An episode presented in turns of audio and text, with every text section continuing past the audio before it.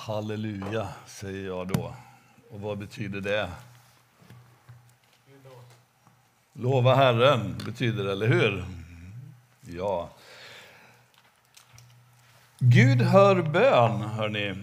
Det ibland... Så. Ska vi se här. Dum. Om vi får någon ordning på ljudet. Andreas jobbar febrilt med det just nu. Och kämpar och kämpar.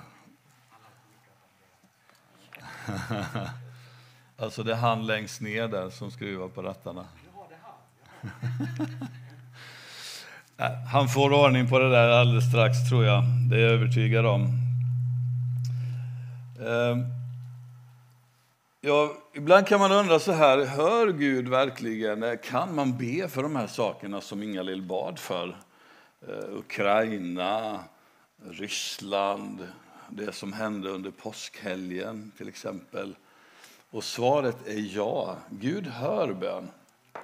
Vi här i Ludvika har ju upplevt under några år eh, ganska mycket spänningar eller konflikter, inte minst ifrån eh, högerextremism. Och, eh, kyrkorna började ju att be tillsammans. Och, eh, den, på säga, innan pandemin, då den sista, eller vad man ska kalla det för, demonstrationen som var, då var vi ett antal som gick hela den vägen där demonstrationen skulle vara. Kommer ni ihåg det, ni som var med?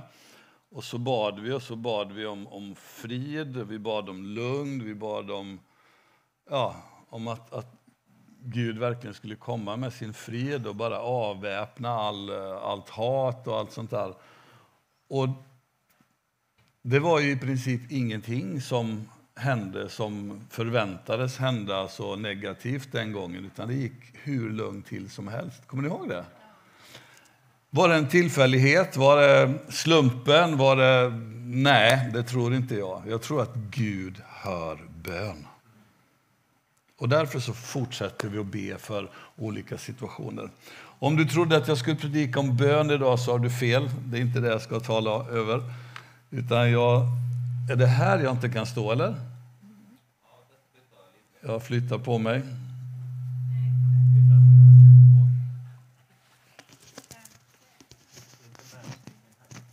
Ja, annars flyttar jag ner där. Eller byter jag mikrofon?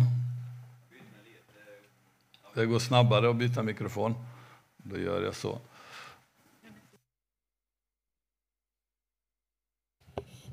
Vilket är lite svårare. Jag tycker det är mycket skönare att ha det här headsetet på mig.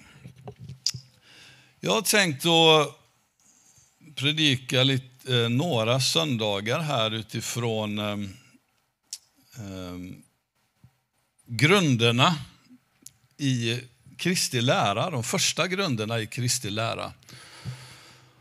Och det är några saker som står skrivet där i Hebreerbrevet, det sjätte kapitlet som eh, Hebreerbrevets författare tar upp, som jag vill ta en sak i taget här under några söndagar och eh, försöka undervisa utifrån detta.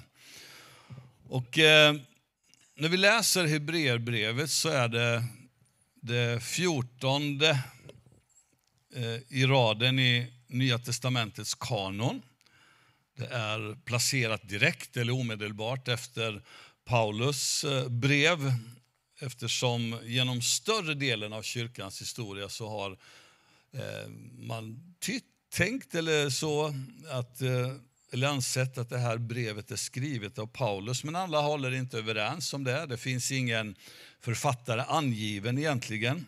Clemens av Alexandria som levde år 150 till 213, han antog att brevet eh, skrivits av Paulus på hebreiska och sedan översattes till grekiskan av Lukas. Medan kyrkofadern Tertullianus, som eh, var samtida, han säger att eh, han räknade med att det var Barnabas som skrev det här brevet. Och flera andra tolkare tycker samma sak, medan Martin Luther han ansåg att det var Apollos som skrev det här. Så man vet inte riktigt vem det var som skrev brevet egentligen. Och till syvende och sist så kommer man inte längre än till att ge kyrkofadern Origenes rätt. Och han säger så här, det vet ingen utom Gud alena. Så vi får nöja oss med det. Så det är, det är ett brev som blev eh, antaget lite senare i, i, i kanon, alltså som, som en del av Bibeln. Men bakgrunden till det här brevet är att det är skrivet till judekristna, eh, alltså till hebreer. Därför kallas det Hebreerbrevet. Läsarna de hade kommit till tro under evangeliets första tid. De hade fått eh, det bekräftat av dem som själva hade hört budskapet, alltså Jesu lärjungar. Och de hade fått en solid, en stabil grund för sin tro. Och eh, likaså så hade de hållit ut i stora lidanden. Dels genom att eh, de blev till åtlöje själva genom att otroende människor hånade dem och dels genom att de led med dem som led förföljelse. Och mitt i allt det här så håller de här Eh, läsarna till det här brevet, då, de håller på att eh, tappa, tappa tron helt enkelt, eller tappa orken, eller tappa farten i det som de hade fått tag på. Otålighet, modlöshet, det, det smög sig in och ibland dem och de höll, de höll på att glida in i otro och förhädelse och svika bekännelsen på Kristus. Och en del de hade eh, slutat att vara med på sammankomsterna. Det här kan man läsa genom hela det här brevet. Och Det verkar som att läsarna de höll på att gå tillbaka från kristendomen till judendomen. Alltså från Kristus, friheten i Kristus till att gå tillbaka till lagen igen. Från evangelium, från det glada budskapet till att hamna under lagiskhet på nytt. Och här, vi har här då apostelns råd till de här mottagarna. Att de skulle växa upp ifrån ett, ett barnsligt andligt tillstånd till en full mognad i Kristus. Och för att kunna, behö, kunna växa så behöver den kristne, den troende, gå vidare, alltså lära sig en sak, praktisera det och gå vidare och lära sig nästa sak, praktisera det och gå vidare och, och på så sätt växa i tron, växa i erfarenheten eh, med Gud själv. Och inte genom då att tappa bort grunderna, men att ha grunderna precis till det de är till för, alltså att vara en grund, vara någonting att ta sats ifrån och sen kunna få växa ytterligare i tron. En grund som läggs för att bygga något på det och inte för att bara förbli en grund. Det är ingen som är gagnad av att tänkt ha byggt ett hus och så har man bara gjutit en platta och sen är det that's it. Utan det är så gott när väggarna kommer dit, när allt annat börjar ta form och ta plats. Så aposteln nämner flera grunder. Jag vill läsa just ifrån Eh, kapitel 6 och vers 1 och 2. Jag hoppas att det är den bilden jag har där. Ja. Så här står det. Låt oss därför lämna bakom oss de första grunderna i Kristi lära och föras till fullkomlighet. Låt oss inte på nytt lägga grunden med vad då för någonting? Omvändelse från döda gärningar och tro på Gud med undervisning om reningar och handpåläggning, om de dödas uppståndelse och en evig dom. Alltså det är sex olika saker som nämns här i det här brevet och i de här två verserna. Och jag vill ta en sån sak i taget här. Så det blir sex veckors predikningar utifrån Hebreerbrevet 6 vers 1 och 2. Okej, okay. så omvändelse, tro på Gud, dop eller reningar, handpåläggning, de dödas uppståndelse och en evig dom. De sakerna säger här författaren då att det är grunder, de första grunderna i Jesu Kristi lära. Och då kan man undra, vad är det vi ska vända om till? Och vad är det vi ska vända om ifrån? Och när det gäller att vända om oss till, så skulle jag säga att vända om till Guds rike med allt vad det innebär. När Jesus började sin förkunnelse så sa han det, så står det så här i Matteus 4, 17, och det finns olika parallellställen. Från den tiden började Jesus predika och säga, omvänd er, ty himmelriket är nu här. Omvänd er, ty himmelriket är nu här. Och I Matteus 18, och det, den andra versen, så står det så här. Då kallade han till sig ett barn och ställde det mitt ibland dem och sa, Amen säger jag er, om inte ni omvänder er och blir som barn kommer ni inte in i himmelriket. Jag tar e- ett sammanhang till här innan jag försöker att kommentera det här. I Apostlagärningarna 2, vers 38, så har Petrus predikat och folket har fått ett stygn i hjärtat när de har lyssnat till predikan och, och de har frågat bröder, vad ska vi göra?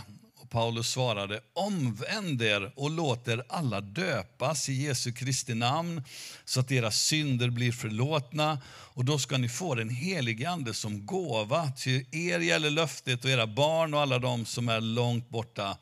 Så många som Herren Gud, vår Gud kallar och ett ord till var det visst. Apostlagärningarna 14 och vers 15 och en bit in här så står det, vi predikar för er det glada budskapet att ni ska omvända er från dessa avgudar till den levande guden som har skapat himmel och jord och hav och allt som är i dem. Han har under gångna släktled tillåtit alla hedna folk att gå sina egna vägar och ändå har han lämnat många vittnesbörd om att han gör gott. Från himlen ger han er regn och tider med goda skördar och fyller era hjärtan med glädje över maten ni får. Och Inbjudan här är ju att Jesus han predikar det glada budskapet, evangelium. Ordet evangelium betyder alltså fantastiska nyheter. Och vad är det Jesus säger? Guds rike är mitt ibland er. Gud själv har tagit sin boning mitt ibland er och Gud vill komma med sin härlighet, med sitt goda, sitt hjärta, allt det som Gud har till dig och mig och beröra våra liv, föra oss från död till liv, föra oss från att ha burit en sorgedräkt till att, att, att, att ha glädjens skrud över våra liv. Att, att, att vi får ha mål och mening och hopp och framtid i våra liv. Allt detta vill Gud med våra liv. Och då behöver vi vända om till hans hjärta, till hans rike, till detta att han finns här och nu och att det är tillgängligt för dig och mig. Och Det här är någonting som någonstans vi behöver påminna oss gång efter annan att Gud är faktiskt, vad då för någonting, här. Gud är här just nu. Du kan inte se honom med dina ögon, men Gud är mitt ibland oss. Ibland så ställer vi oss frågan så här, om, bara tänk om Jesus personifierad, alltså som du tänker dig honom med sitt skägg och långa hår och vad det nu än är, skulle vandra in här i lokalen idag. Vad skulle hända? Tänk bara lite. Inte att det är tomt här i gången som det ser ut att vara just nu. Men om Jesus skulle bara vandra in och du skulle få möta honom, vad skulle hända? Kan du föreställa dig det? Vad skulle, vad skulle, vad skulle hända med dig? Vad skulle han säga till dig? Vad skulle du vilja att Jesus gjorde? Vad skulle du vilja säga till Jesus?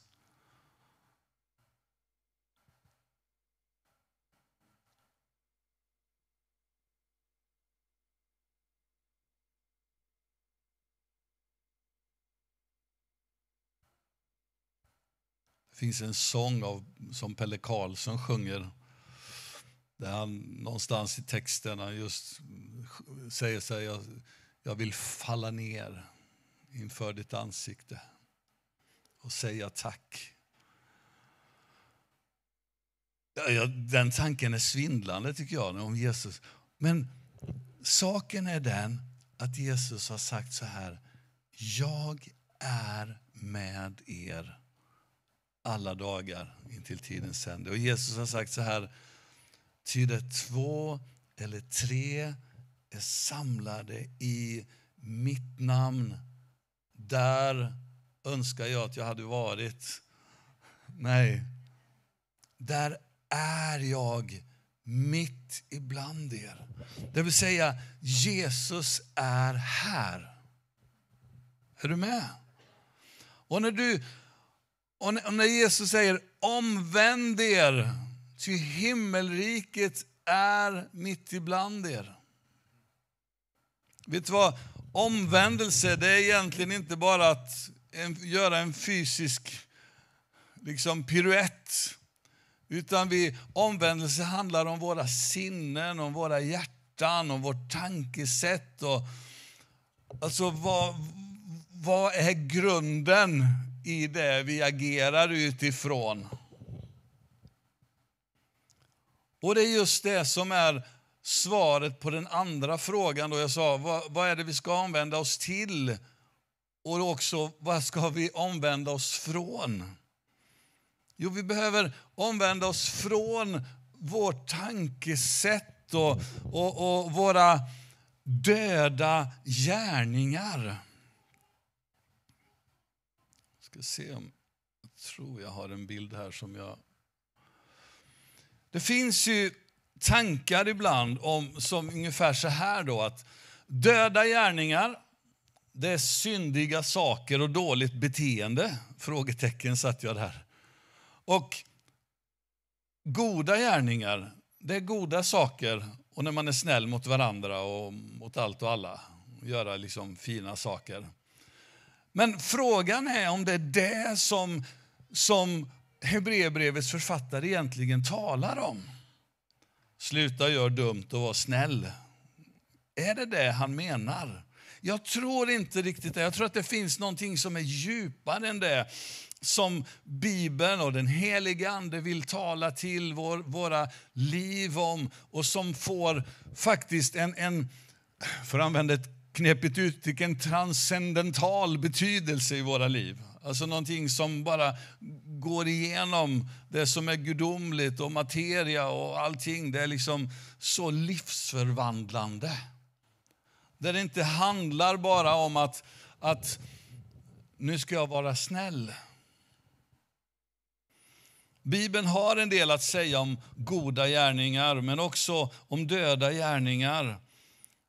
Och som jag har sagt här, en del tänker då att eller antar att döda gärningar är onda saker och synder, goda gärningar är goda saker och snällheter.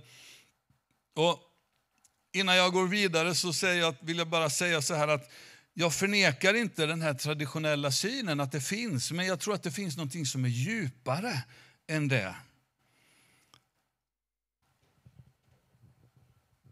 Men om skulle vi fråga människor på gatan så kanske det är det här svaret vi får. Men döda gärningar, begreppet döda gärningar hittar vi bara här just i Hebreerbrevet.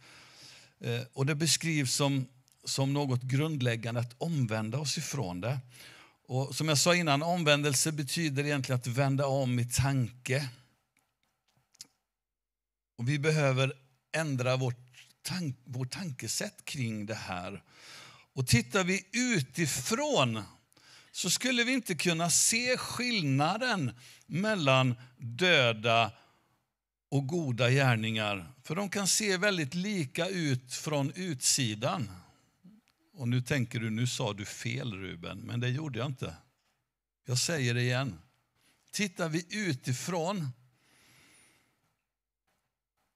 så kan vi inte se skillnaden mellan döda och goda gärningar. De kan se väldigt lika ut från utsidan. De kan till och med vara samma gärningar, men de har olika motiv.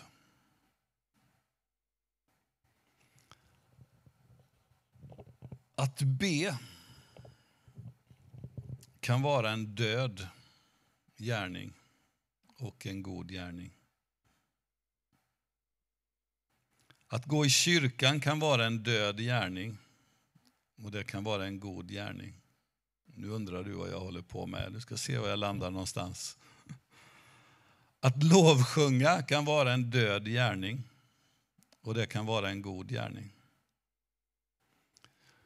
I Jesu undervisning så handlar döda gärningar om sådant som vi gör av själviska motiv. Utifrån en längtan kanske att bli beundrade, accepterade. Och det verkar ha sin utgångspunkt i någon slags brist och behov att förtjäna att bli accepterad eller godkänd, beundrad. Och Jesus citerar Jesaja när han säger så här. Detta folk ärar mig med sina läppar, men deras hjärtan är långt ifrån mig. Och Det här är ett sammanhang i Matteus 15 där de religiösa och skriftlärda de kommer och beklagar sig inför Jesus och säger Jesus, varför tvättar inte dina, händer, dina lärjungar sina händer? Varför följer de inte de äldstes lagar? Och de äldstes lagar var lagar som man hade lagt till för att på något sätt förbättra Guds lag.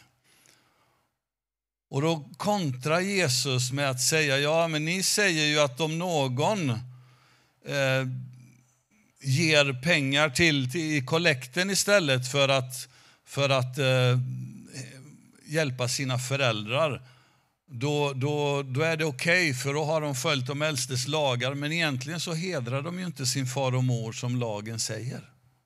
Du kan läsa det här hemma.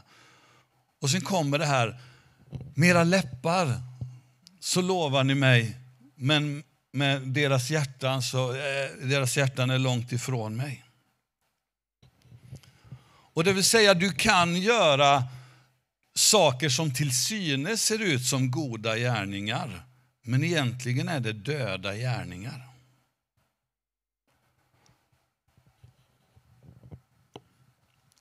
I Matteus 7 går Jesus så långt så han säger så här, många ska säga till mig på den dagen, Herre, Herre, har vi inte profeterat med hjälp av ditt namn? Och med hjälp av ditt namn drivit ut onda andar och med hjälp av ditt namn gjort många kraftgärningar. Men då ska jag säga dem sanningen, jag har aldrig känt er. Gå bort ifrån mig, ni laglösa. Och att göra alla de här sakerna som till synes ser väldigt bra ut. Men när det inte är från hjärtat och vänt till Guds rike så är det egentligen döda gärningar. Är du med? Och det här är ganska tufft. Det är tuffa ord. Och det är det jag menar med att när vi ser utifrån så kan det se väldigt likt ut och kan vara svårt att skilja på vad som är vad.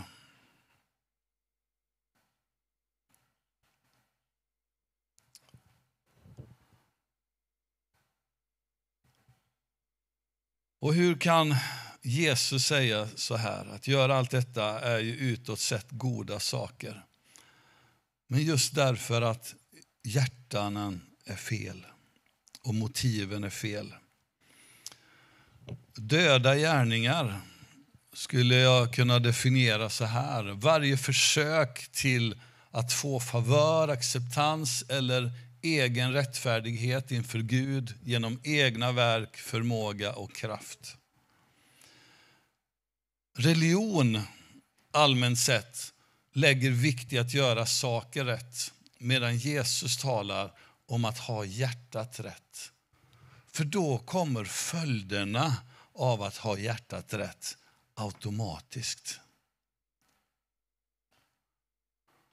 Och det är det som händer när Guds kärlek är utgjutet i ditt hjärta. Du ger inte därför att du måste ge, utan du ger därför att Guds hjärta är utgivande och Guds hjärta och Guds vilja verkar i ditt hjärta, så du är utgivande. Du tillber, du lyfter dina händer, du är inför Herren med glädje och överlåtelse. Inte därför att någon har sagt till dig, utan därför att du bara, åh, jag bara längtar efter att få, få tillbe min Herre och Mästare. Jag bara längtar efter att få ge honom mitt hjärta, mitt lov, min beundran, min tacksamhet, mitt allt. Du är god mot människor runt omkring dig därför att Guds godhet flödar ut ifrån dig. Du är hjälpsam, du stannar upp och gör det som är rätt, det som är gott därför att Guds liv flödar ut ifrån dig. Och så vidare, och så vidare. När, eller därför att hjärtat är rätt på rätt plats. Och det är det här som Hebreerbrevets författare talar om utifrån min förståelse av det. Att vi behöver vända om ifrån döda gärningar. Han talar egentligen från, jag sa det i inledningen, till judekristna som hade gått ifrån ett liv i lagiskhet, att du måste göra det och det och det och uppfylla alla lagar och ve dig ifall du går för många steg på en sabbat eller lagar mat eller vad du nu gör för någonting. För det var inte tillåtet. Man hade lagt till så många lagar just för att hjälpa människor att hålla sabbaten bland annat. Så det var inte överlåtelsen egentligen som, som var drivkraften, utan det var att jag är tvungen att följa alla lagarna.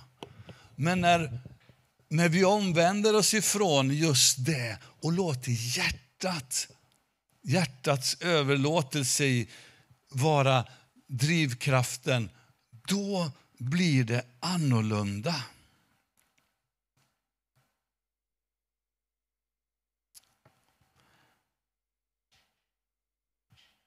Goda gärningar är när du och jag gör Guds vilja som ett gensvar på hans kärlek, hans nåd och vår identitet som rättfärdiggjorda i Kristus. Och i det nya förbundet som du och jag får leva i, alltså utifrån Jesu död på korset och Jesu uppståndelse, så är nåden den regerande faktorn nåden. Vi gör fel, ja, vi gör fel många gånger och ibland om och om igen. Vi är tröga att lära oss ibland. Men vad underbart det är med nåden och vad underbart det är när, när Gud genom sin barmhärtighet och nåd och sin heliga Andes kraft bara får resa dig och mig upp om och om igen. Ruben, kom igen. Där vart det inte så bra, men nu gör vi, nu gör vi bättre nästa gång. Och så får vi utifrån det växa till i mognad, i Kristuslikhet. Att bli mer och mer lik honom. Inte för att du och jag ska bara, nu är jag mer lik eller likare, kan man inte säga. Utan därför att vi låter och speglas i honom och låter hans ande, hans närvaro få förvandla våra liv när vi i ödmjukhet böjer oss inför honom och säger Herre, gör du ditt verk i mig. Herre, låt, låt den där grejen bara förändras i mig. Låt det där få bli annorlunda. Herre, jag ger dig rätten, arbeta i mitt hjärta, jobba med mig. Var du min Herre och Mästare. Jag vet att jag skulle vilja gå min egen väg många gånger, men Herre, låt din vilja få vara det som, som, som jobbar i mig. Problemet med lagen, att leva i lagen, det är vår fallna natur. Men nåden är den gudomliga förmågan, det gudomliga inflytandet som verkar i människans hjärta och ger henne kraften. Kraften att kunna vandra tillsammans med Herren, kraften att kunna få resa oss på nytt, kraften att kunna få förändras dag för dag. Och det behövs både nåd och sanning. I Johannes 1.17 står det så här, jag citerade bara, ty lagen gavs genom Mose. Nåden och sanningen kom genom Jesus Kristus. Och det behövs både nåd och sanning för att göra goda gärningar. Och vi behöver sanningen för att veta vad goda gärningar är. Och vi behöver nåd för att ha den rätta motivet, rätta motivationen för dessa. Och bara ett enda bibelord här till sist. I Efesierbrevet 2.10, jag älskar det här ordet, det står så här. Till hans verk är vi. Du är alltså Guds verk. Skapade i Jesus Kristus till goda gärningar som Gud har förberett så att vi kan vandra i dem. Och Den här versen kan du tolka antingen som att ja, men Gud har förberett specifika saker för dig. Eller så kan vi läsa det så här att Gud, Gud har faktiskt tänkt att du och jag ska vandra i goda gärningar utifrån hans utflöde. Och när hans hjärta och vårt hjärta får gå hand i hand. När vi Guds ande får vara den som agerar och regerar i våra liv, då blir det bra. Och när nåden är verksam. Så det här var ett försök att bara få lägga ut de här orden kring en av grunderna i tron, grunderna i Kristus Jesus, i evangeliet. Att få att vi behöver vända om från döda gärningar. Och vad, om jag sammanfattar det här med en enda mening är att vända om från döda gärningar, att vända om från att ha hjärtat på fel ställe till att ha hjärtat på rätt ställe. Och ha den utgångspunkten. Ska vi be tillsammans? Tack himmelske Fader för att vi får komma till dig med våra tillkortakommanden, med våra funderingar, med våra frågor, med våra grubblingar. Och Herre, vi får bara inse att vi behöver dig så mycket. Vi behöver dig Jesus, vi behöver dig heligande. Och Herre, vi vill älska dig av hela våra hjärtan. Av hela vårt förstånd, med all vår kraft.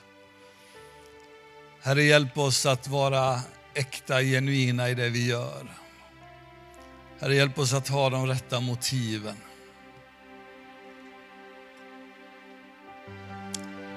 Och Herre, hjälp oss att se och förstå att du är här just nu. Tack för din närvaro.